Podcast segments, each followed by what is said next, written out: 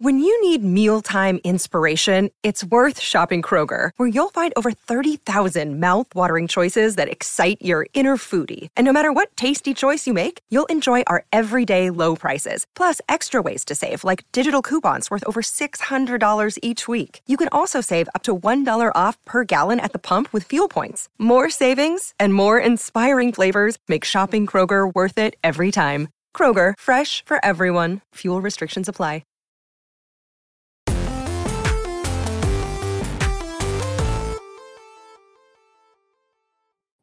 What's up, everybody? Welcome to Kind of Funny Games Daily for Friday, May 6th, 2022. I'm one of your hosts, Greg Miller, alongside Forbes 30 Under 30, aka the future class of video games, aka the OK Beast, Blessing Adeoye Jr.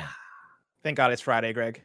TGIF, you know what I mean? Can't wait to watch Full House and Boy Meets World. Boy tonight. Meets World? Hell yeah. Yeah. Come on, of course, Boy Meets World. I'm like. I honestly, the real reason why I'm, I'm thanking God it's Friday is because I was just telling you guys that I've not had the chance to actually play this thing. All right, now, if you're an audio listener, right now, I'm holding up my Steam Deck. It's been a very busy week. I've been doing a uh, lot of just re- shit. Keep rubbing it in my face, bless that you have this thing and you're too cool and busy to even fucking use it. Just send it over That's to my thing is like I got this point. plans. I got like yesterday. send it- I, I I got gotta go. nothing to do, bless, but lay in my bed and just think about playing games in bed. All Barrett does Steam is Deck play old games. Give him the deck. Let him go. I just, I'm just a man with plans, you know. Yesterday I had to go watch Doctor Strange, Multiverse of Madness. Yeah, I was there you know? with you. It's not like I, saw you wanted there. to I was do there that. too. Yeah, me too. Me too. And I was obligated to do that. I had to go do that. I had to go play D and D the other day with friends. It's just I've had a busy schedule, and this weekend it looks like I might be a little bit more freer, and so I'm gonna gonna hop into some games, Greg. Probably play some of that Rogue Legacy too. What I appreciate about you is that you're gonna use it to play games, unlike Parris Lilly, who just takes photos of games on it. You know what I mean? Like that's the I big don't even thing. believe he has one. I think he's just photoshopping them into photos because I've Fuck, not heard be him give impressions. That's a great point. That's Yeah. a great point, blessing. He's not actually talking about his time on the Steam Deck. He just talks about having Steam Deck. Well, there there are, you know, Steam Deck impressions of Parris Lilly on last week's Xcast, so you know, that's An Xbox podcast. That's Yeah, that's liable. weird. Is it him, is it him using Xbox uh, Cl- XCloud on it or remote play on it, or what's what's he using on it? Uh, it was just like a bunch of different things. Like, yeah, he brought up uh, cloud gaming on the, the Steam Deck and uh, just actually playing uh, other games, I think, through Steam on the Steam Deck and stuff like that. Go check it out. It's a good episode.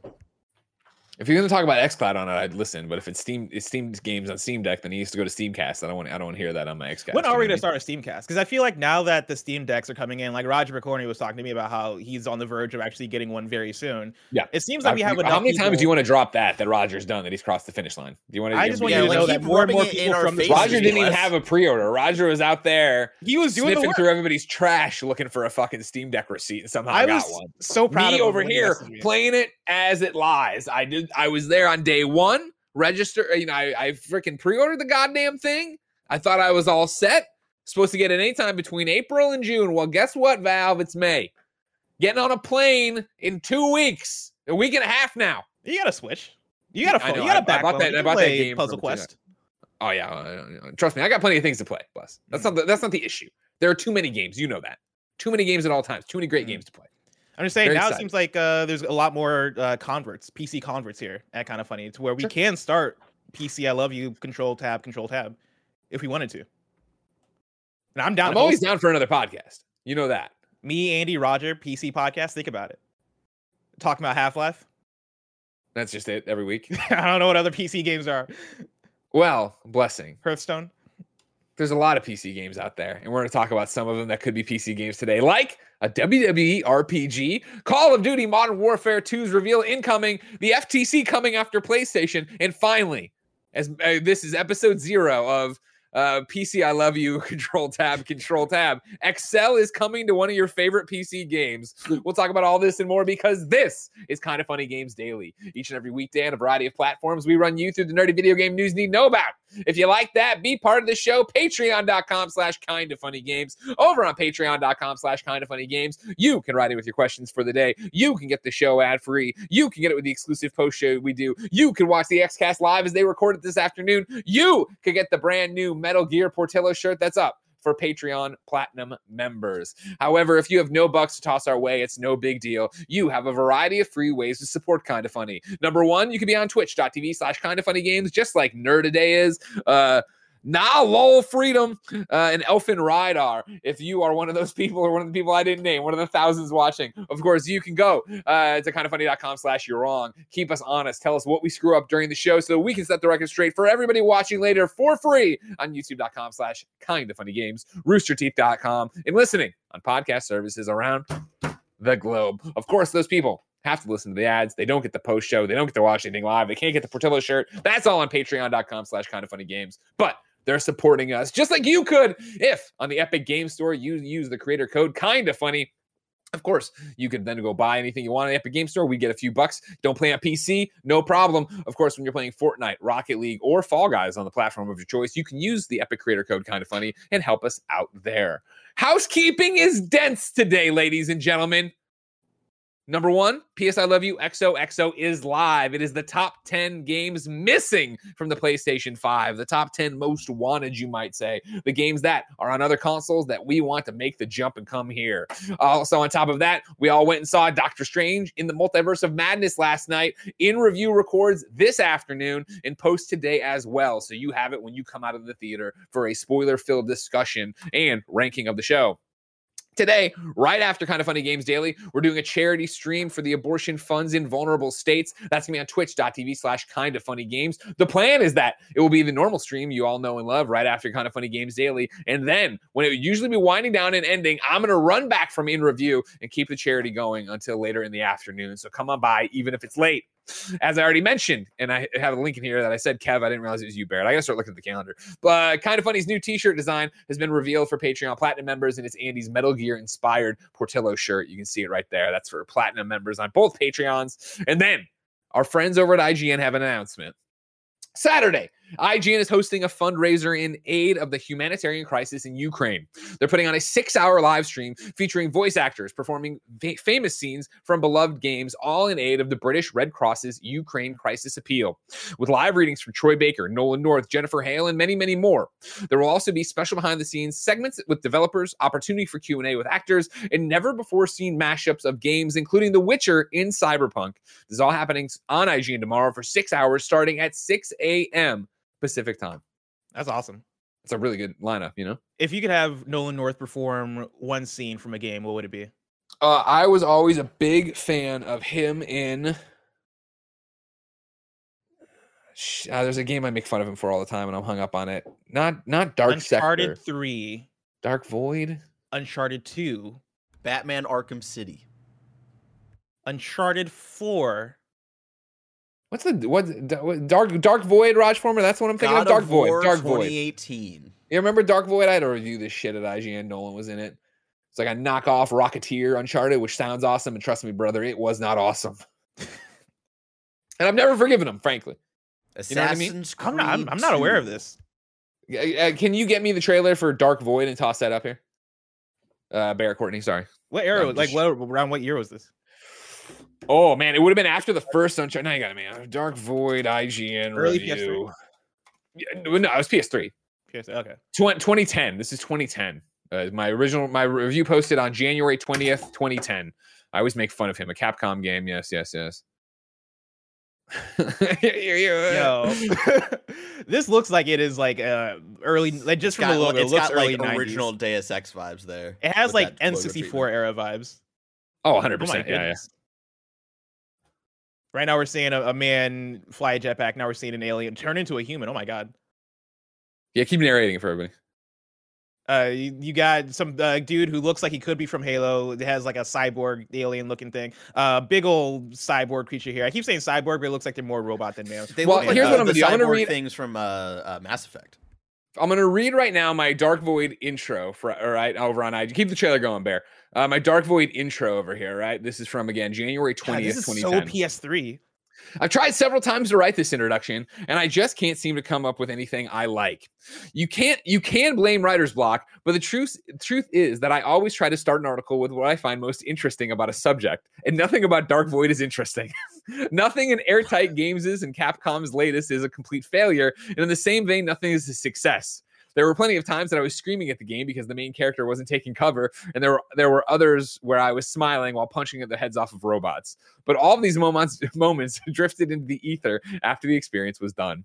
Dark Void is one of those games you'll play, beat, and forget ever existed. There's nothing noteworthy here. Jesus. A That damning is- five. A five out of 10 from Greg Miller on IGN in 2010. One, that is a very scathing review. Two, I love that in, during that era you're a capital W writer, and I, I like I love the the like games that'll make you write a review that have you being self reflective about the process of writing reviews, Mhm, right? mhm. Like every now and then you'll see one of those, and usually like I've seen Jeff Gerstmann have a few of those recently. I think he had one for like Forza or maybe some Xbox Game Pass game that made him sit down and like write about how like what is the purpose of reviews during the era where people can play games for free or play games for a very low price. I love that Dark Void was so impactful for you. It made you sit down and go, "Do I have writer's block?" Or do I just have nothing to say about this game because this game is so Those were the worst, man. When you played a game and it wasn't, you loved it or you hated it. It's just like, eh, this is something that's out there. There's something going on. A Those trek are the hardest ones to talk about. Like even Yeah. like, Trek to Yomi, I think being a good example, and you you and Andy rocked it. But like I think I think often about games where I'm like, this is very okay. Like it's not great, it's not bad, it's very okay. It's so hard to communicate that this thing is fine. It Trek exists. to, I'm sorry, Trek to Yomi. Dark Void, this is my verdict. Dark Void is all over the place. The story is never explained adequately. The combat's pretty much always a chore, and flying isn't nearly as fun as it should be. I don't hate Dark Void, but I don't care for it either. this is one of those titles that just exists. I doubt few will remember it this time next year. God, I still say that a lot about a lot of games. Jeez. And motherfucker, was I right about Dark Void? As I dropped that information here, you all were like, "What is this game?" Yeah, I'm shocked this game. I'm like, I'm shocked I've not heard of this game because usually a PS3 era action game like this is one that I, at the very least, I would have seen at a GameStop in like the used game section or like the five dollar game section. 'cause I was there often. Dark Void somehow bypassed me completely. Maybe it'll be on uh, the new PlayStation Plus in a couple months or weeks now, I guess. Yeah, uh, thank you to our. Patreon producers, Anonymous and Fargo Brady. Today we're brought to you by ExpressVPN, Chime, and Babbel, but we'll tell you about that later. For now, let's begin the show with what is and forever will be the Roper Report.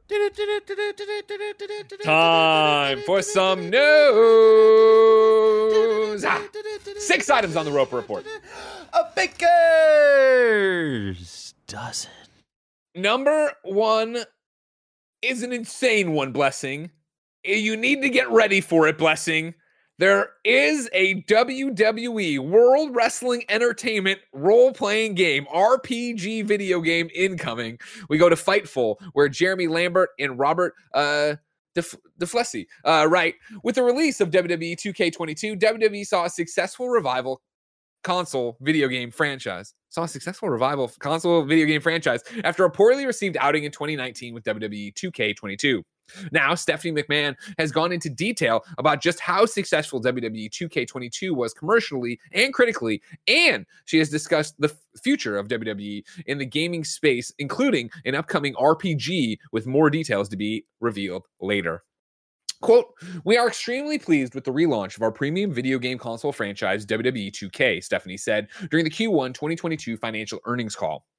After taking a little more than a year off to improve the game engine, we worked hand in glove with our partners at Take Two Interactive, listened to our customers and fans, and earned back their trust by delivering a game that exceeded their expectations. WWE 2K22 was a commercial and critical success with the highest Metacritic scores on both Xbox and PlayStation platforms in franchise history, with over 5.6 million hours viewed on Twitch to date. A lot of that is KFW. You're welcome, Stephanie. We continue to strengthen the performance of our mobile games with 2K and Scopely Supercard and Champions in recently signing new deal in the role-playing game place that will be announced soon. I have a lot of questions. What do they mean? Like, what the fuck is a WWE role playing game? Because when I first saw this news story, I was like, oh, is he talking about WrestleQuest, which is the one that was announced a bit ago Sure. that is like an indie uh, uh, role playing wrestling game, not WWE licensed, but does have some classic wrestlers in there that they're able to get the rights to. Um, right. Barrett, I, yeah, I Macho dropped- Man's in there. That's a big deal for them or stuff. If Yeah. uh, oh man, look at that, Bear. I was trying to find you a trailer. It's published by Skybound. You're seeing it right there. Of what it, it, it does look like a. It's a very interesting idea that I want to say I'm going to be all about. I've seen a lot from it, but I'm not sure if it's going to click for me. But I'm very Yeah. excited to hopefully have it click. For me. and I'm in the same place where I'm ex- I'm excited for this just from the idea that one, you know, I, I I love wrestling, and then also I love RPGs, right? So like the idea of a wrestling RPG to me sounds fun and a unique thing that would work on the indie level. The way they're talking about it here, right? Like they're talking about the success of WWE 2K, right? They're talking about how yeah, after taking a year off, like we brought it back and it's great. And I imagine that with them bringing it back or th- with them with them floating this idea of a WWE RPG, is that also going to be a thing that's done by 2K? And what is the scale we're talking about? Are we talking about like a full fledged RPG? Are we talking about something small like WrestleQuest that could work in terms of like a hey, we'll do like a 10 hour adventure, maybe make a like South Park Stick of Truth style, like goofy stuff where you are. If you're not watching too, yeah, WrestleQuest is this uh 2D uh turn-based uh, RPG that people are playing here, right? In terms of your character running back and forth, you go off the side, you turn, ch- ch- you know, ch- choose the moves. I think there's free roaming, and it might have been shown earlier. It's still 2D, obviously. It's like but- an overworld that you can you can walk around Yeah. in. What is like what is your gauge for what this WWE thing is going to be? Like, do you think it's going to be way bigger scale than what we were showing with WrestleQuest, or do you think it's going to be a small indie thing? oh man like i think it's probably somewhere in between right? Like i wish wwe had the video game sense that was all right let's partner with a smaller developer to make a smaller rpg and something like that right? But you look at like wwe 2k battlegrounds right?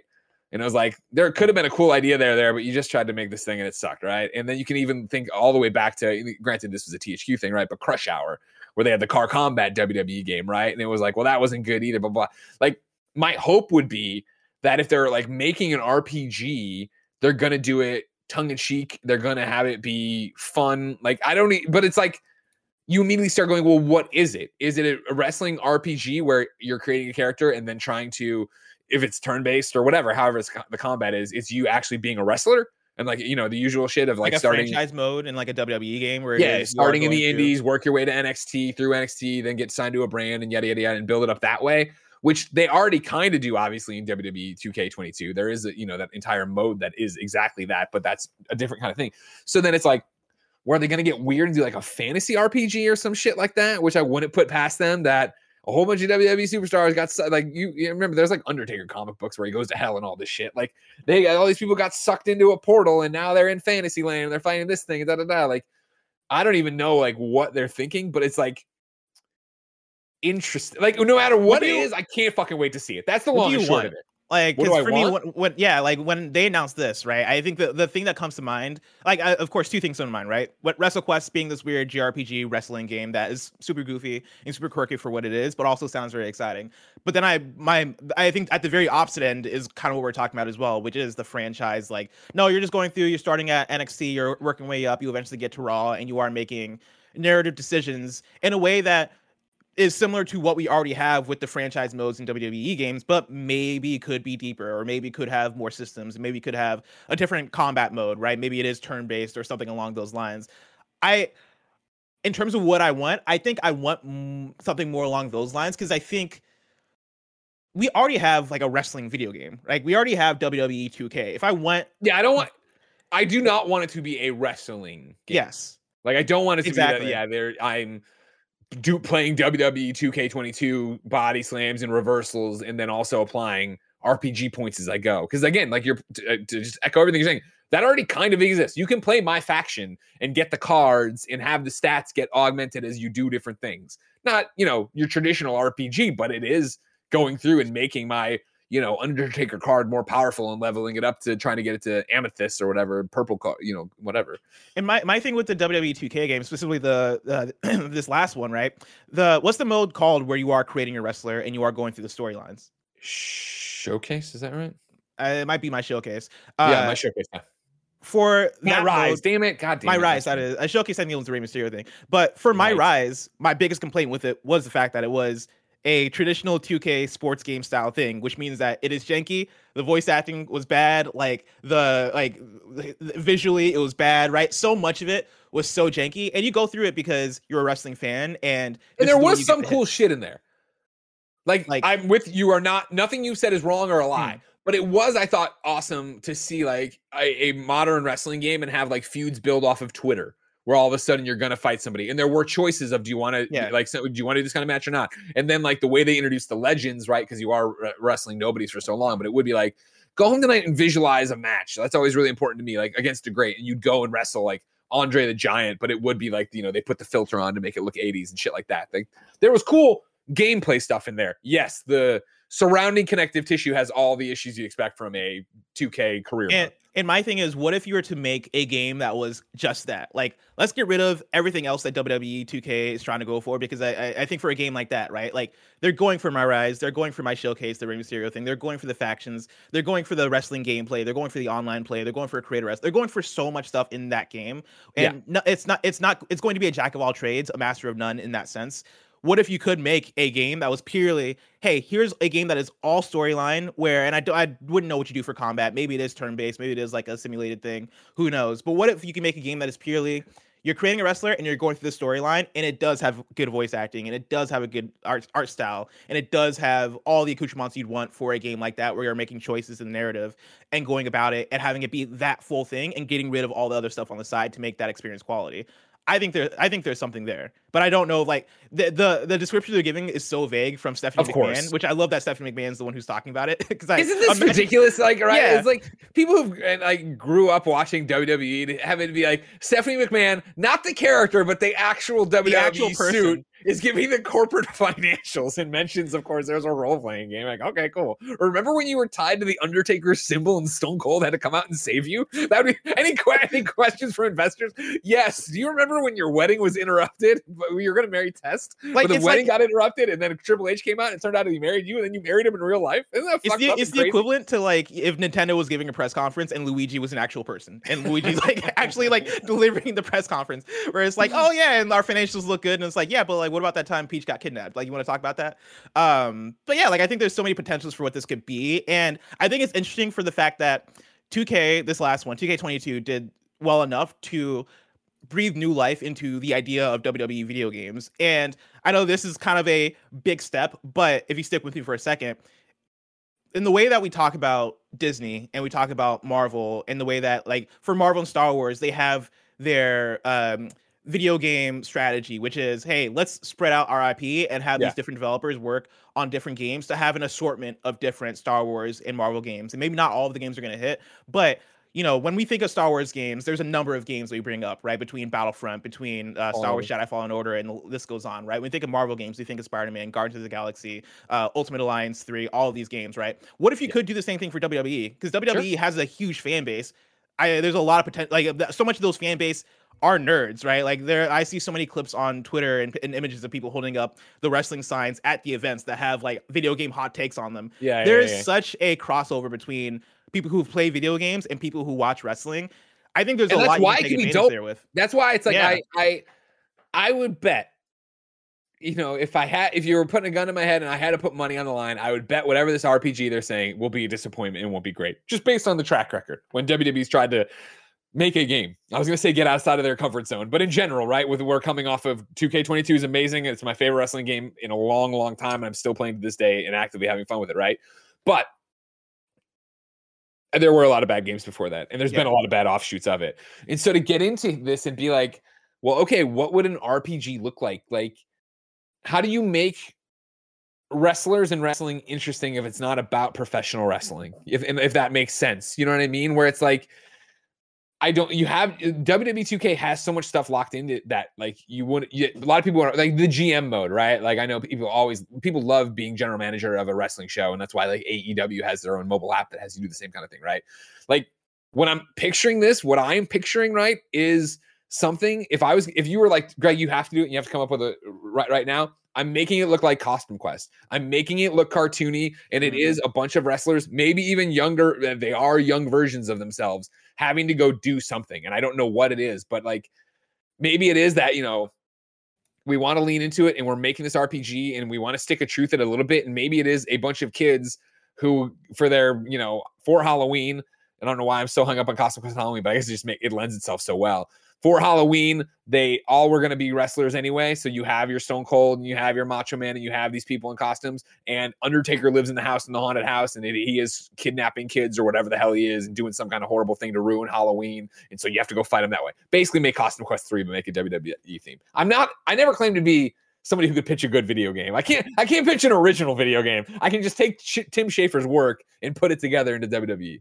Yeah, but I, I think taking the idea of just purely, hey, we have the WWE WWE IP. How do we go crazy with it and make a video game with it? I think like that's along the lines of what like where we could go. Like earlier you mentioned Crush Hour, which is a car combat game, wrestling game. Like Yeah. why and you know, maybe you should make another Crush Hour in 2022, but are there similar ideas there in terms of what's hot right now? Like could you get it like could you make a, a WWE fighting game and get and give it to a NetherRealm or a good fighting game developer to make something crazy with it because people like those characters and I could see those characters fitting in, in, in, that kind of thing. Like could you make like going back to the RPG thing, what if what if you did just make it follow one wrestler in the way that it's not you creating a wrestler, it is you going through John Cena's story from the inception of John Cena all the way to where his career has taken him. And you are going through those storylines and with each each match you are leveling up and you're doing this one one specific story. But does Like, that sound could you fun? do something like that? And I'm not like I'm not shitting on your idea. It's just the idea of like, would we want to do that? Like, I feel like the, you know, it it went through the chat here, and I don't know. if I can still-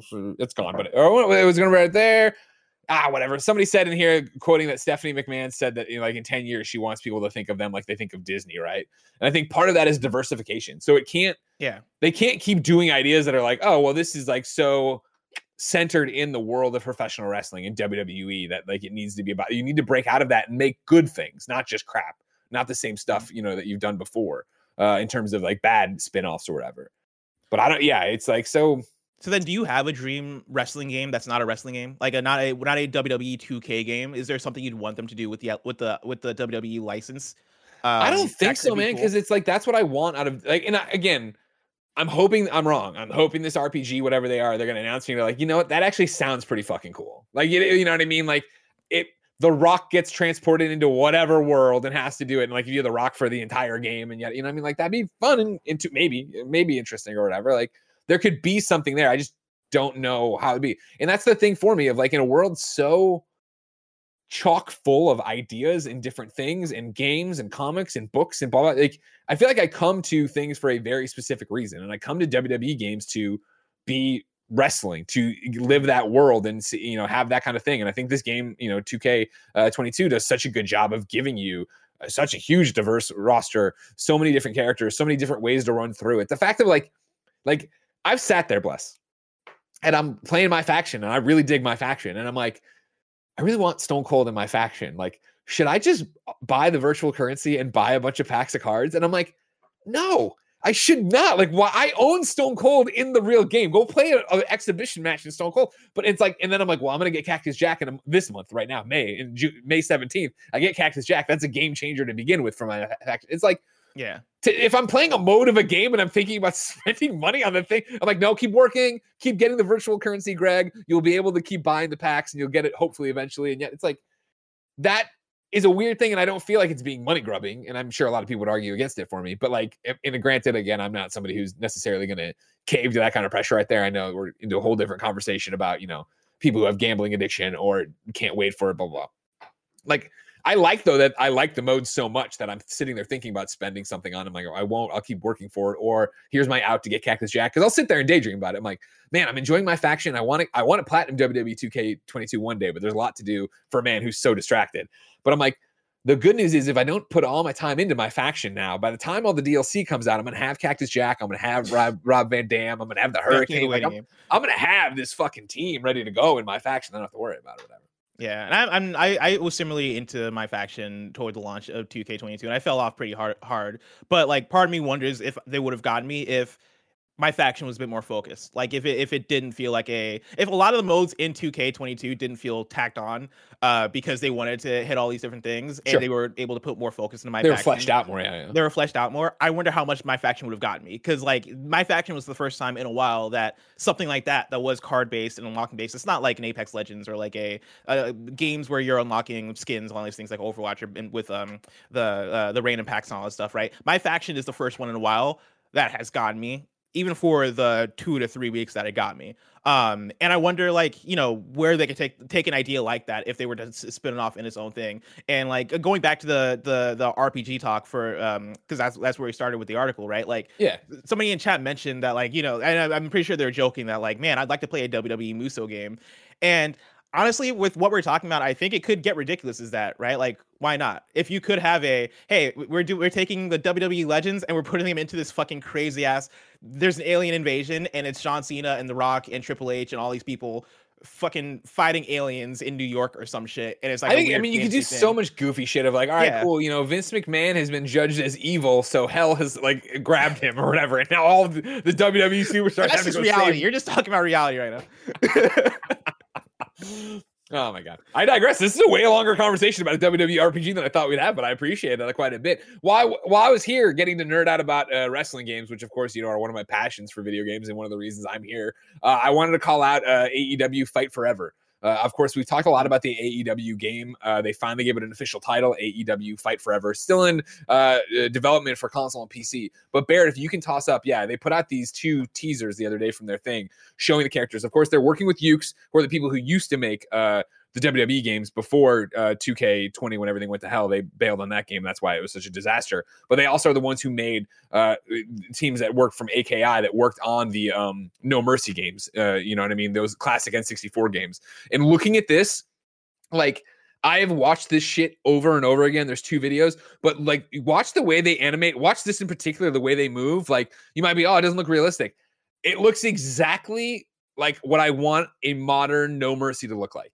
Like in, it, Barrett, if mm-hmm. eh, eh, you, or you can run the next one for uh, Nyla Rose, right? Like it looks exactly the way I'm always talking about. it. Don't worry about making them look real. Make them look like they would look those N64 models on a current thing, and that's what they look like here. And I tell you what, blessing, fucking what a fucking wrestling feast for nerds like me right now who love video game wrestling so much. Because like when they were when Kenny Omega was talking recently uh, before we saw any of this and making it sound like, oh man, like we're never gonna be able to compete with WWE's visuals, of course, and also they, they we're really focusing on making the wrestling feel good. I started going like, oh shit, like it's going to be such a bare bones like game to begin with. Maybe it'll just be wrestling. Maybe it'll just be one on ones and tag teams and not have any gimmicks and shit like that. I don't know if I'd be about that. Watching that, I'm like, fuck, let's go. Like, I don't, you know what I mean? That's Even if it is like super shallow for their first game or whatever, I, which I doubt they would do. They know they need other stuff in there. Like, fuck, I can't wait for that. I'm glad. I'm glad I, I have you here to contextualize it for me because I'm sadly somebody who didn't get to play much No No Mercy back in the day, so I don't have the same affinity for it. Yeah. Uh, and watching the trailer, I was like, "Oh man, this looks kind of ugly. Like the some of the moves look stale." But you talking about how no, it's just the N64 game brought into a modern place where like those are how the animations look, and in, in action, like hopefully it feels good to play because the No, no No Mercy video game felt good to play. Like that for me gets me excited to at- at the very least check it out or at least keep up with it. I think because that's what the WWE games have struggled with, right? Is they've gotten more and more and more real, more and Mhm. more. Let's make it a simulation. That's what alienated people from it, right? Is that oh, it didn't look good, or there's this glitch, or then it's the animations take too long to play out, blah blah blah. blah. Like that looks like what you think No Mercy looks like when you go back and look. You see like arms aren't even connected to bodies sometimes and shit like that. Yeah. But like that is what a modern N64 game looks like, and I think that if you're putting that out at not a budget price, but a less than 70 buck price or whatever, like yeah, put up. you're like, gonna see a lot of people who are like, holy shit, I want to play that and I want to be a part of that. And I want to go do it. It's just it is gonna be how much stuff surrounds it. Is there a cool character creator that I can share creations with? Because if they can do that, that's another whole different ball game. One of the best things about WWE 2K22, right? Outside of KFW, which you can watch now, youtube.com slash kind of funny games, uh, is the fact that you can go and get any wrestler of all time because they're all there. You can create whoever you want. Is do you think it's gonna hit like at a time where 2K22 seems like it's doing well? Right, Two- the 2K feels like it's back. Do you think enough people are gonna get into the into the AEW game when There are- terms of performance I think you know you shake the magic eight ball, and I don't think that there's enough information yet. The answer is too Mhm. cloudy on that because my thought would be like if they were to launch what I just saw and it was just one one v one and two v two and like a roster of fifteen people, like you're gonna be like, oh, this sucks. You know what I mean? Like that people don't want that. Mm. If they are able to launch that with a suite similar to what was in a WrestleMania 2000 and No Mercy, even in an NWO uh, WCW Revenge, right? Because obviously these games added and learned so much as they went, and they launch it at like if you put that out in 1999 if you like you know what i Mhm. mean and it's a Yeah. downloadable only kind of thing like i think it gets really interesting into what that could do and what kind of waves that would make. Because i think you especially when people see it if it and then it's really fun and then it, people are streaming it it becomes a oh man i haven't played a game since n64 or i always heard how great those games were and i'm 22 now and never even had a fucking n64 like uh, why not buy Yeah. that why not try that why not see what that's about and it's also a great way to get people into aew That was the thing I I, was would- gonna bring up because I know for for me, right? I think I I probably played the wrestling video games before I ever even watched wrestling, and I know that probably works both ways for so many people who back in the day maybe went to a friend's house and they were like, oh yeah, let's play this multiplayer game, and because it's wrestling, it's just a fighting game, right? Like it's not there's nothing alienating about a wrestling video game, even if you don't watch wrestling, and I'm sure that gets so many people in, especially recognizing the characters and being like, oh shit, The Rock, I saw him in my video game. I think for AEW that could work that similar way. Because for me, I've not watched any of the AEW stuff. Like I'm familiar with some people who are in AEW because there's a lot of crossover with uh, other wrestling franchises. Um, but for me, I'm sure an AEW game would do such a good job of familiarizing familiarizing me with the roster to then I go and watch it. I'm like, oh, I recognize this person from the game, or I recognize this person. I know their finishing move. I know their taunts because they have the same stuff in the game. Yeah. Yeah, and I think that you know that was one of the big things for me is like you know I was a WWF uh, attitude guy and I wasn't a WCW guy, but mm-hmm. NWO WCW Revenge was such a great game. Obviously, I learned who the the WCW people were through that. I you could edit them and create your own things and yada yada yada. One thing Nano calls out uh, on kindoffunny.com slash you're wrong that isn't you're wrong, but maybe we didn't drive home enough is that based on Stephanie's quote, this RPG might be a mobile game which I yeah is 100 percent correct. I don't think we lose anything. But he, the quote, mm-hmm. remember, is uh, talking about the mobile game when she drops this information in there. Right? Uh, we continue to strengthen. We continue to strengthen in uh, the performance of our mobile games with 2K and Scopely, Supercard and Champions. With, with 2K and Scopely, Supercard and Champions, and recently signed a new deal in the role playing game place that will be announced soon. I still think you can do a costume quest role playing like that or whatever. But no, yeah. great call out if we didn't drive that home enough or whatever, as we did uh, start, you know, getting into it crazy of what's it going to be. But I think all the things yeah. we said would still be that. But yeah, I mean, I think the way she's like the her talking about the mobile games is coming right after her talking about the success of the console game. So I think that's that was her talking about success generally. Like, and I think yeah, the the game can very well be a mobile game, but I don't think I didn't see it as confirmation of like one or the other. Yeah, I think it's just what's happening in there, but it's you know this is all speculation based on a earnings call. So great call, Nano. I do want to put that out there. Uh, my dog Nick ninety six says, Greg, did you have the ECW PS one game? Are you fucking kidding me? You're asking Greg Miller in an ECW You're shirt? Greg if, Miller? Not only did I have the ECW PS one game, I. What does ECW stand for, Greg? Extreme Championship Wrestling. Yeah, he knows. He had that game. Uh, anyways, though, I, actually, I I worked at Petland, right? And uh, when that game came out, I tried to get the day off work, and they said no. And so then I just called in sick like an asshole. they only play Classic. ECW. Classic one. You know what I mean? When they were still fucking that was Acclaim trying to pick up you know WWE moved over when there was the whole swap of wrestling games and everybody went it was you know WWE had been with Acclaim forever and then they were like okay now we're gonna go be with uh, the T, the THQ AKI guys who are making who used to make the WCW game and then ECW was like a small floundering foundation so they went to Acclaim and let me tell you the Acclaim games like, man, you had to know combos, you do all the moves and shit. It was a it, it wasn't bad. For, uh, we didn't know any better at the time, but then everything got moving, and we're in a great place now. And I digress. That's been 40 minutes of professional wrestling video game talk, and I couldn't be happier on a Friday. I'll let you know. But you know what? You'd be happy about, ladies and gentlemen, if you went to Patreon.com/slash Kind of Funny Games. Over on Patreon.com/slash Kind of Funny Games, you can write in to be part of the show. You can get your questions read. You can be a producer. You can get the Portilla shirt. You can get the show with a post show we do each and every weekday, and of course, you could get the show ad free, but you're not on patreon.com slash kind of funny games. So here's a word from our sponsor.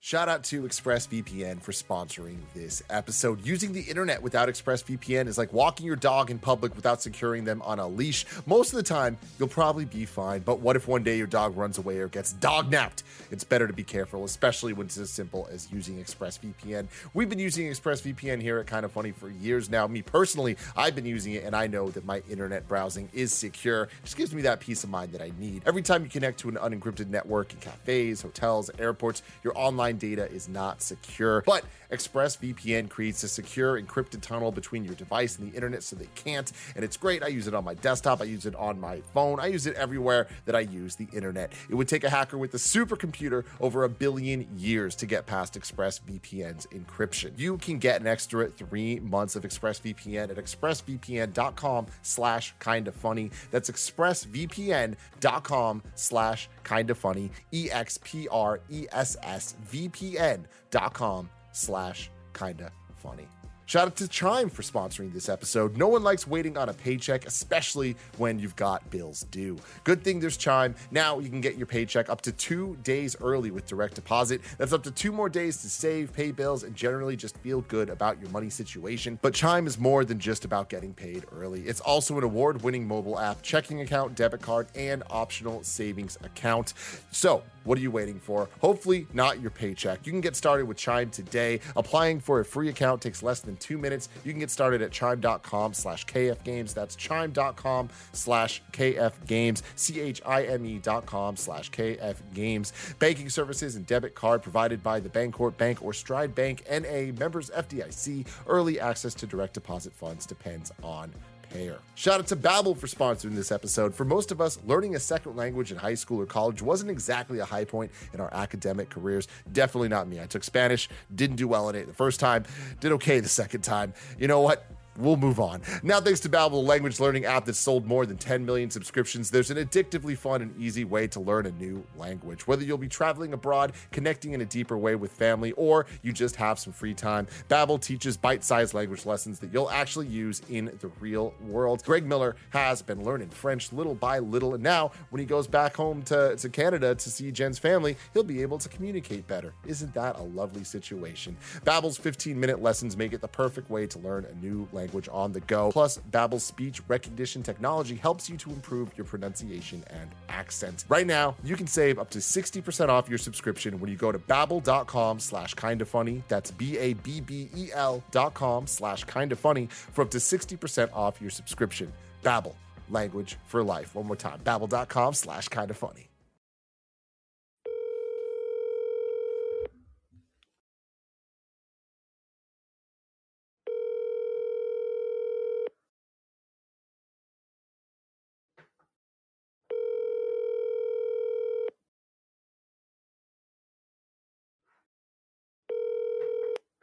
Hello.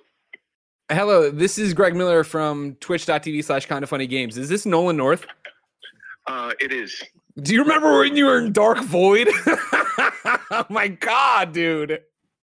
You mean Drake and the jetpack? Ah, Drake and a jetpack, man. You just phoned that one in and you just got the check. I love you so much. What are you talking about? I'm I just- didn't phone anything in. I just wasn't very good at that time. Oh, okay. It was before you leveled up. I understand. That makes sense. That makes perfect sense. Okay. Exactly. Okay. Exactly. Are, are what are you, you doing? We're doing uh, we're doing a show about gaming news. We just talked about wrestling video games for like 40 minutes. Wrestling video games for 40 minutes. Yeah, I don't know why they watch either, Nolan, but they do. They do, and they eat it up, you know? No, I know why they watch. They just want some. They want Miller time. It's, That's it's, It's, it's, it's the Mizzou. It is the Mizzou. It is the Mizzou.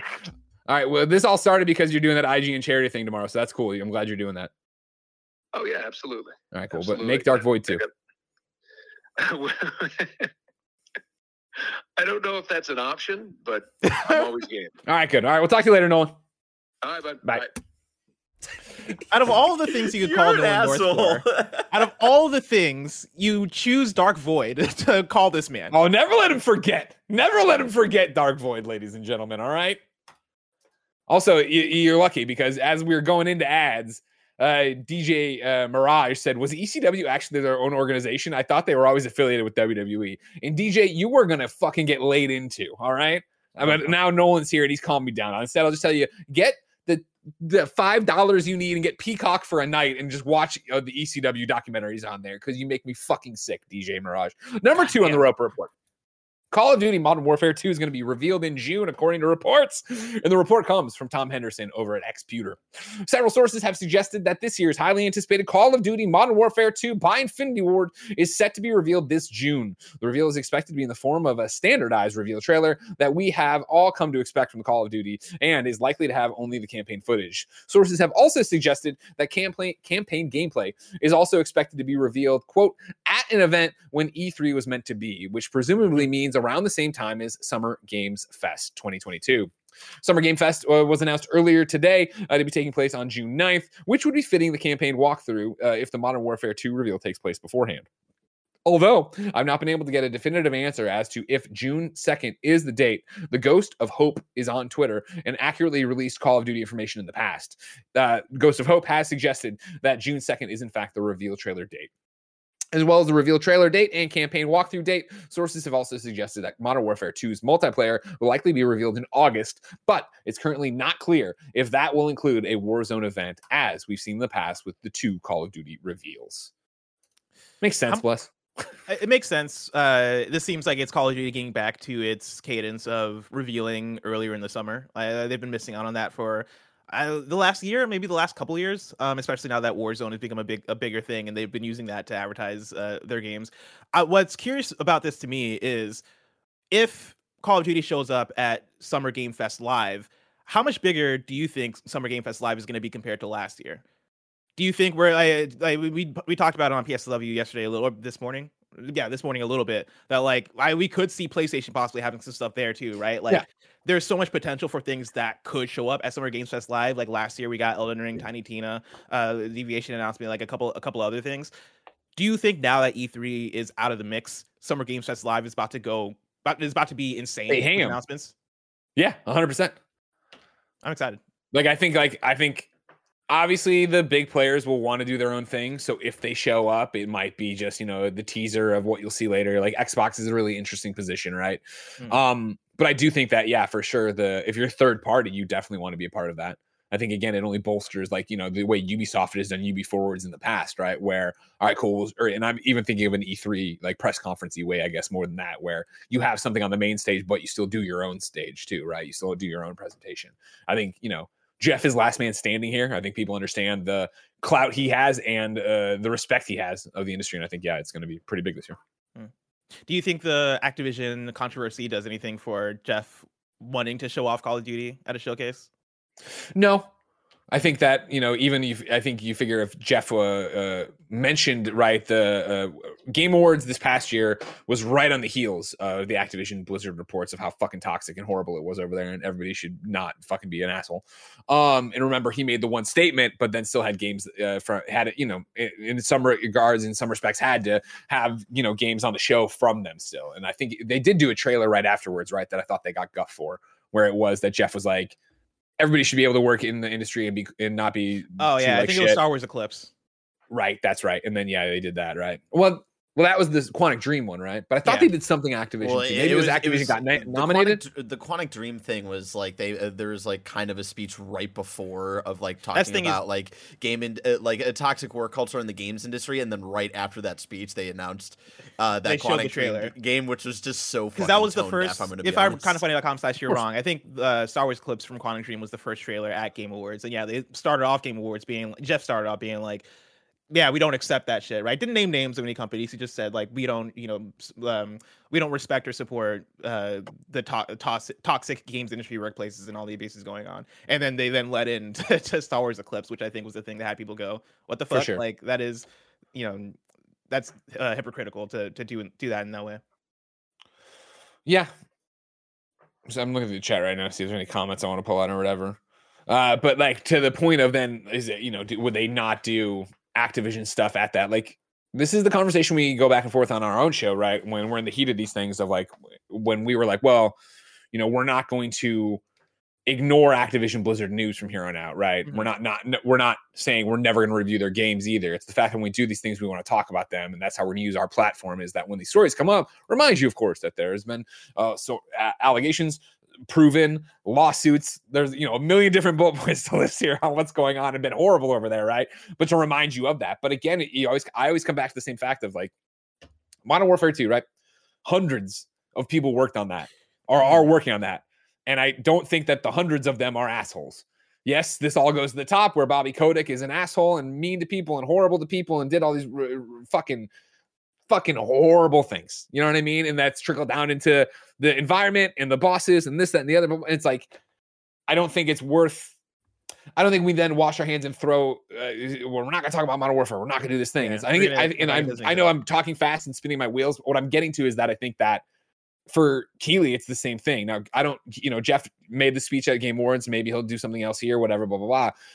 Maybe he's not using the platform the way you, the viewer or listener, would want him to, but he still has that platform, but then he still has this duty. And then his platform is far different than kind of funny and how we wear our hearts on our sleeves and tell you all these different things. And part of it's the personality where I think Jeff wants to fade away and put the industry forward. So it's like there's a big juggling act over there. And like Yeah. it's also how you use your platform and what kind of show you're trying to make.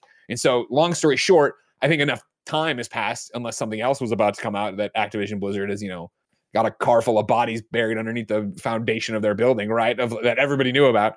that you'd still put Call of Duty in there, right? But I don't know if you do a speech there. I doubt you do. Like, right? Yeah. Like, I think it's just it's, it's it's it's a hard thing to balance. I think, especially when we we talked about this. Me and Janet talked about this earlier in the week about the Nintendo stuff that, that's been coming out regarding like how they've treated contract uh, employees, right? Which is a very like distant thing from what we talked about with Activision Blizzard. But then you throw in things like what goes on at Ubisoft, and the, the point that that I brought up uh, during the Nintendo conversation is the fact that to some extent this happens in every single big publisher and so many uh, small developers and small publishers as well, right? Like it is almost inescapable uh, in our industry, which is such a crazy and sad thing, right? And I think extends to tech industries and extends to industries in general, right? And it's fucked up. But also when it comes back to somebody like Jeff Keighley who's putting on a conference, do you then go, well, okay, we're gonna we're not gonna show Ubisoft stuff, we're not gonna show Activision stuff. Uh, man, how do we do? Are we gonna show Nintendo stuff with the contracting thing? Do are we gonna show like I, like you go down the list and it's like damn, it's really tough to figure out how to approach a lot of uh, uh, showing off a lot of these games, especially for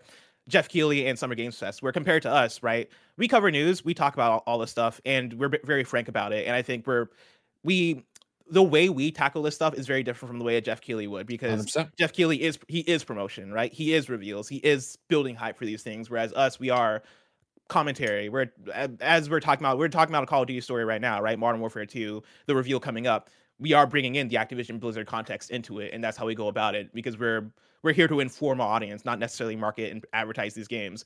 Jeff Keighley is there to market and advertise these games and build this event and try and you know build this industry wide thing for marketing, right? And like that works for him, but then also I think that for him, he is kind of in a difficult slash interesting place in terms of how to tackle that with the news cycle regarding these companies. And like I don't know if there's a right solution. That's that's the tough thing about it. and that's the thing is I don't I don't think there is. I I don't I, and that's the whole issue with all of this is that there isn't a black and white this is good that's bad answer for what you do with this uh inarguably bad information we get from it right because again we're talking about these hundreds of people that don't have anything to do with this that aren't affected that work through these conditions to make sure they put out something they loved and believed in and like the stuff that kept them away from their families and yada yada yada Mm. and so yeah to your the point of it is is like the overwhelming majority of people who watch Summer Game Fest this year have no fucking idea that Activision Blizzard is going through this stuff, right? Like we always get caught up in thinking that like other every gamer is like us, and I mean that you, the viewer, you, the listener, that like lives and breathes this shit and watches it and listens to it and loves it and just fucking has a great time talking about all everything about the video game industry every day. And this is not how it is. Like I've talked to friends that play the other play these games, and I'm like, "Have you heard of this?" By the way, like, no, I've never heard of any of this information. I might push back a little bit. I feel like for the people that are watching Summer Games Fest, I would think possibly the majority do know, like to some extent, right? They might not know all the details and all and like the news stories day to day, but I think at the very least, most of that audience knows that there is some shit up at Activision Blizzard. Like that they know there's like some like case, some, like that blew up to a degree where I think enough people co- uh, covered it from like the kind of funny games dailies all the way up to the CNNs and then even your big YouTubers or whoever else. Like I think there's enough coverage in that way about it that I think most people do know. Not necessarily the entire Call of Duty audience. Like I think for the millions and millions and millions of people that buy Call of Duty each year, yeah, most of them I could see them not necessarily knowing. But I think Jeff Keighley's audience probably knows for them uh, at, at least for a big percentage of it. I, I also don't know if that's enough to go. Let's not have these games here, right? Like I don't know what the what the actual solution is to it. Well, I think the argument is it's something we don't know that we would never be able to prove. I guess you know Yeah. what we're arguing right now, right? Is we're arguing about all these different uh, things in the fire right now, but it would be the idea that like I would say that's probably true for Game Awards.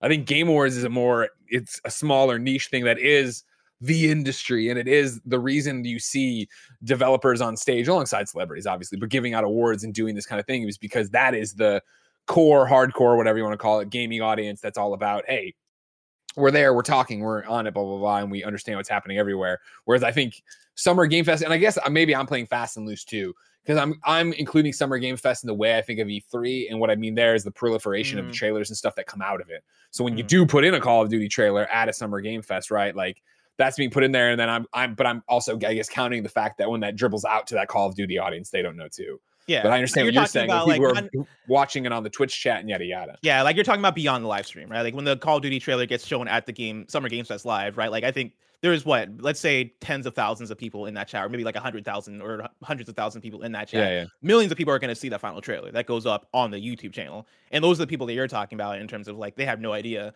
about like any of the shit that's going on. I think that that totally lines up and makes sense. All right, all right, fine then. Shaking hand. Shake it. Uh, Bander SN says, by the way, correcting us in kindoffunny.com slash you're wrong. Game awards began with Jeff's opening speech with the abuse in the industry talk. Then the first award was best independent game. That was the Hellblade gameplay trailer. So just that's where that was. Um, yeah.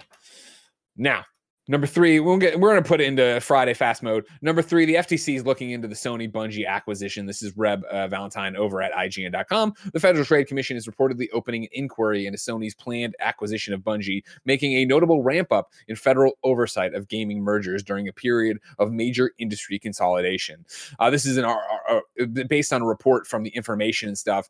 Uh, it's going on. It's the same thing we've heard a couple times about the other acquisitions that start, people are starting to pay attention in the government to what's happening here. My personal take is that I think that it won't be an issue yet. I think we're getting closer and closer to it being an issue. But when you're talking about the hundreds of independent game studios that are out there, that kind of gets in the way of it being a monopoly and the way people think of it being a monopoly.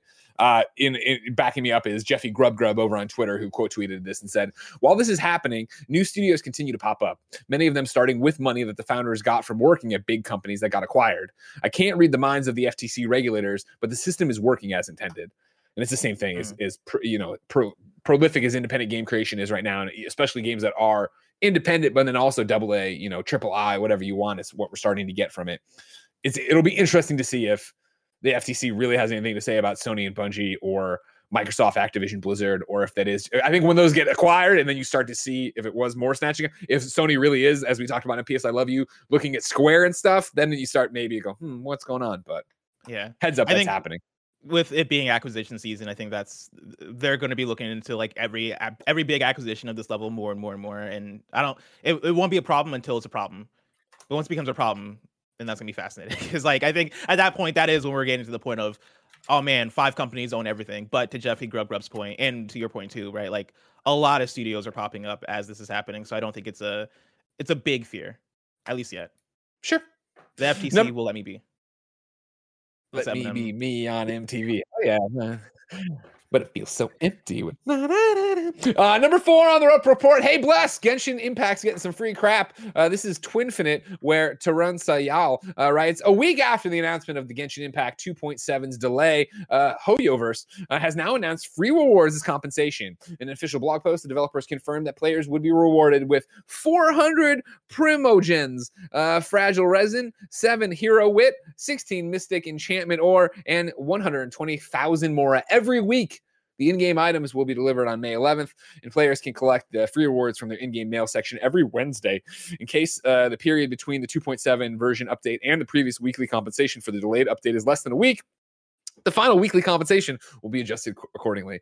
However, it's worth noting that mail will expire after 30 days, so be sure to claim the items before they get expired or at the end of version 2.6. Moreover, travelers who have reached adventure rank 5 or above by May 11th are only eligible for this reward. Are you excited, Blessing? Are you going to go get all this? Uh, Do you need the P- Pimogens?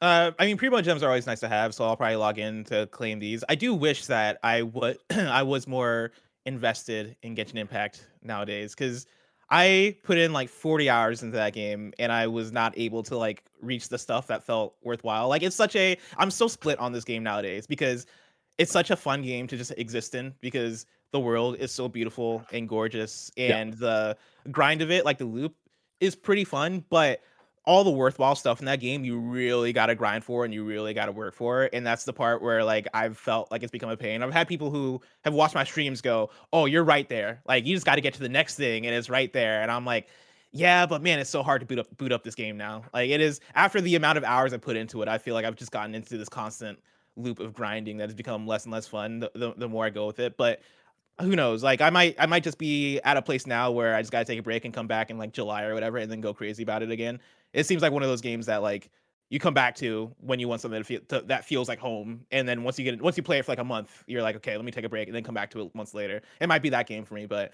um i will be claiming these items yes Number five on the rope report. Sonic the Hedgehog 2 becomes the top grossing video game movie of all time. This is Danielle Partis over at gamesindustry.biz. Sonic the Hedgehog 2 is now the top grossing movie video top grossing video gr- this is an interesting sentence.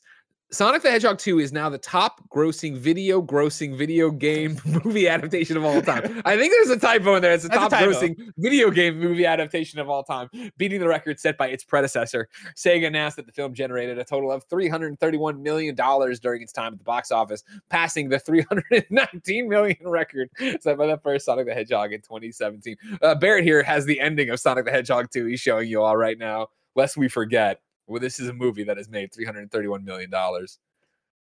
Wait, what? Oh, I see what's going on here. You know, where, you know where this is going. You know where this is I, going. I, I know where this is going, and I don't want to get there. Barry can cut this off. Barry, no, please. Let it go. Barry, please cut Oh, this off. Barry, please, please. no. There No. we go, oh, everybody. what God. Sonic game is this, by the way, The Bless? Sonic 06 is when he kisses Show it the again. Show it again. Let it finish, It's when he Barrett. Let it kisses the human lady, and nobody liked it. Nobody Everybody liked liked that. You know what I mean? Let them kiss. This is what, What it's all time about. to be alive. Not for the Sonic kissing thing, but for Sonic being a successful movie franchise. I never would have called it because never does God shine his light on me in this way where Sure. he's like, cool, you can have this.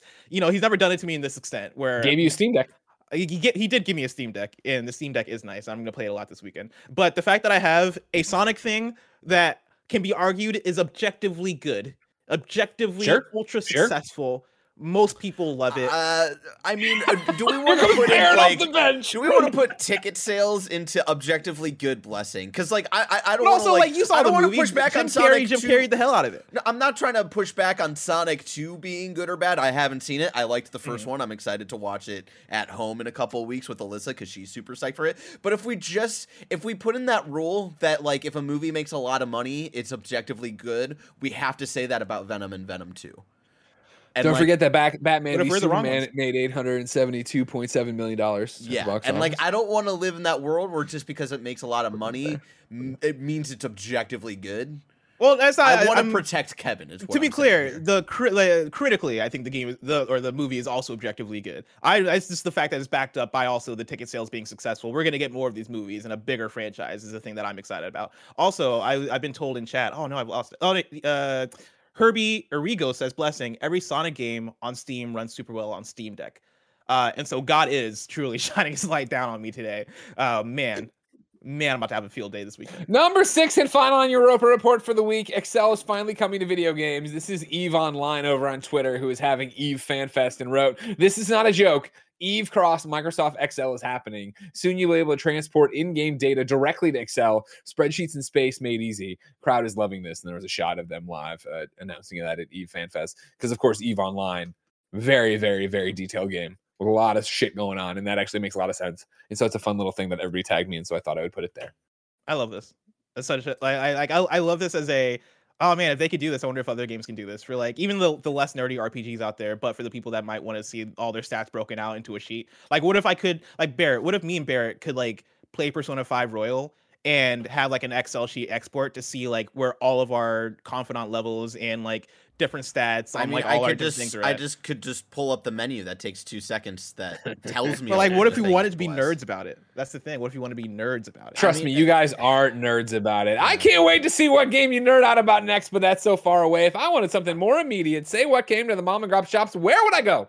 you would go to the official list of upcoming software across each and every platform as listed by the Kind of Funny Games Daily Show hosts each and every weekday. Mm, yeah! Wow, Barrett, thank you very much. Blessing, as I said, do not look ahead on this one, okay?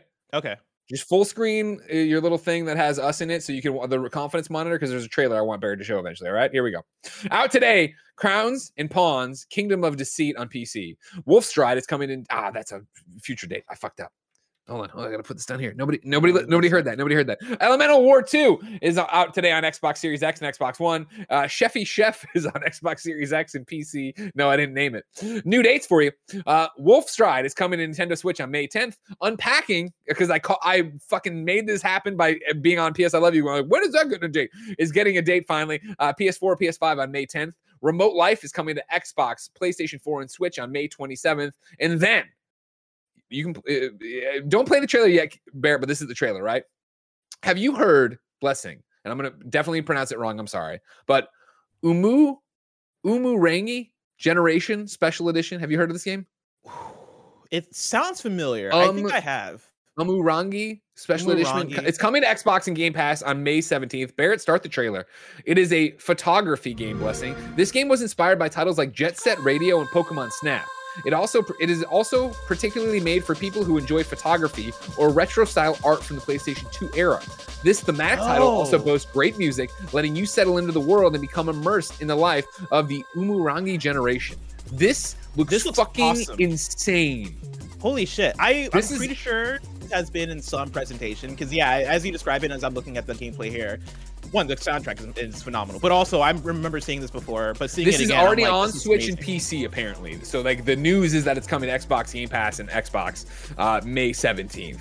But I saw this and I was like, this is a such a Greg Miller ass game because all it is is that you go, you get given a level and you're given uh, objectives to go do photography stuff. You go do it and then you're graded on. Not only did you get the thing in the shot, but composition, level, all the stuff you've been or colors and stuff like that you've been using. Like this thing seems It's awesome. yeah, it's literally it's Pokemon Snap mixed with Jet Set Radio, which is extremely my shit. Like they, they are nailing the aesthetic of Jet Set Radio, uh, and even like going above and beyond because the art style definitely isn't one for one, right? But like they're taking like the world style mixed with a different art style, if that makes sense, right? Like it's more, uh, it's it's not cel shaded really. Like they're going for like a, a particular other thing. That plus the soundtrack sounds exactly like something that would be in Jet Set Radio.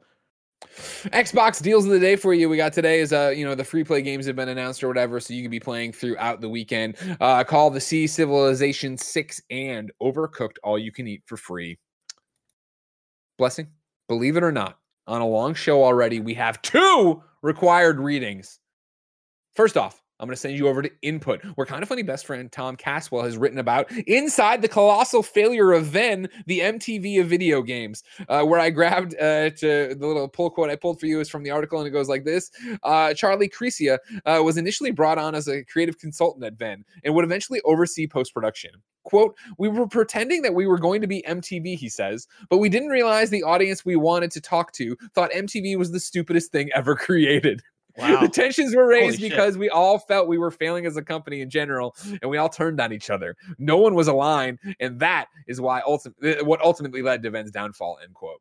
A really interesting piece about the rise and fall of Venn as fast as it was. Uh, go check that out. And an input from kind of funny best friend Tom Caswell. Then, if that wasn't enough for you, you need something else to read. Go to fanbyte.com, ladies and gentlemen, where the one, the only, the Don Imran Khan from KFW has written a piece called The Hopeful Beginning and Abrupt Shuttering of Funomena. Uh, this went live as we went live. So I've only been able to glance at it. I don't have a good pull quote from you, but it is chronicling the rise and fall of Funomena. Uh, if you remember, this is the one that happened around GDC, where Robin Hunicke uh, came out. They, she was in that video about toxic workplaces. They were like, "Funomena is toxic workplace," and then like a day later, people were like, "I just got laid off from Funomena," and the Funomena is like, "Hey, like GDC was our last pit ditch effort to get money for Funomena." It's like this whole crazy thing, and Imran's been working on this for quite some time, apparently, as he said, he was tweeting about it, and now he's got this uh, big old article up about it. So I need to dive into it. Everybody needs to dive into it.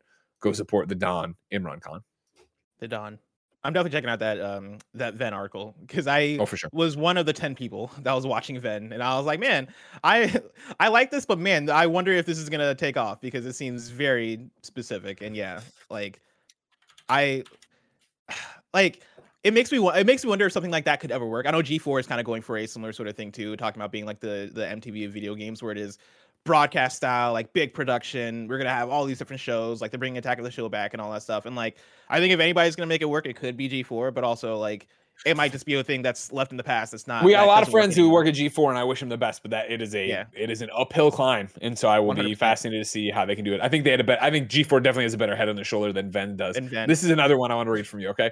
Mhm. Despite these issues in the network's early weeks, Venn's programming somehow enjoyed live viewership in the thousands. However, when looking at additional engagement metrics, the view count didn't make any sense to staff, leading them to suspect Venn had been paying for view bots. Oh, During one broadcast in the network's first couple of weeks, gaming insider Rod Breslau, uh, known on the Twitter handle Slasher, unexpectedly dropped into Venn's Twitch chat and made a joke about the number of real viewers. When management caught wind of this, there was a panic, and after an all hands meeting, the viewership began to drop dramatically. Quote, our views went from 20,000 a show to like 100 people overnight, says one former. Wow. So- Jesus wow. That's crazy. Oh my god. Holy shit. The, It's a uh, good the- article.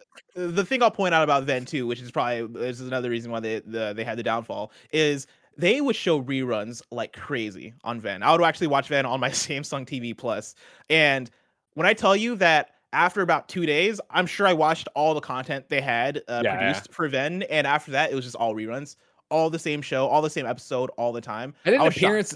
I did an appearance on Venn, and they were literally like, "All right, cool, yeah, you know, we'll get you on next week. Uh, this week we're shut down for retooling, and they've been open like a month. I was like, what? All right. Uh, we asked people watching live to go to kindoffunny.com slash you're wrong. Tell us what we screw up as we screw it up. AB Plus says we got kind of breaking news. New Final Fantasy 16 updates from Yoshi P about a new trailer soon, polishing the game and getting in trouble with CERO. Uh, then he links to a Polygon article. So there is uh, Final Fantasy 16 news out there if you're one of those. Did you catch the other uh, bit of breaking news here? The Xbox planning a, uh, to launch a streaming puck in Samsung app in the next year. We, we talked about that yesterday. I want to say. cool. I'm I'm I'm, we- I'm just finding a, The- a VentureBeat article that went up uh, 30 minutes ago, but it's probably the same So, stuff. well, that's probably more. Remember yesterday, chat, get me there. It was Tom Warren from The Verge who had Hmm. tweeted about that. It was just two tweets that we had then referenced thanks to the chat. And I think probably Nano and you're wrong, giving it to us and us bringing it in. So if Jeff's got like actual quotes and information, that's more than what we were just going off a Tom Warren tweet that was like, this is part of Xbox's everywhere campaign or something. That's whatever. whatever. Gotcha. Yeah, Jeff has a full article here, but we can probably we can cover on, on Monday when we come back. Sounds good. On Monday, you're going to have Blessing and Tim. On Tuesday, you're going to have me and Gary. On Wednesday, you're going to have Blessing and Janet. On Thursday, you're going to have me and Tim. And then Friday, he returns, ladies and gentlemen, the former up, up, down, down champion, Tamoor Hussain and Tim will close out your week. If you're watching live right now on twitch.tv slash kind of funny games, guess what? It is the start of our charity stream for abortion funds in vulnerable states on Twitter. I'm sorry, twitch.tv slash kind of funny games. Catch it later, youtube.com slash kind of funny plays. Remember, I'll be coming back in the afternoon. Right now, people are going to play some party games and hang out. Um, on top of that, in reviews going to be recording. On top of that, this has been kind of funny games daily. Each and every weekday on a variety of platforms, we run you through the nerdy video game news you know about. If you like that, be part of the show. Patreon.com slash kind of funny games. Over on patreon.com slash kind of funny games, you can get each and every show ad free. You can watch us record the live podcast, even when they're not this kind of podcast, and you can have a great time, including getting that Portillo shirt. No bucks tossed away, no big deal. YouTube.com slash kind of funny games. Roosterteeth.com. Podcast services around the globe. You can go have fun. You can go do your thing. You can go have a great time. Um, that's it. Go have fun. Play some video games this weekend. I got a post show to do, but until next time, it's been our pleasure to serve you.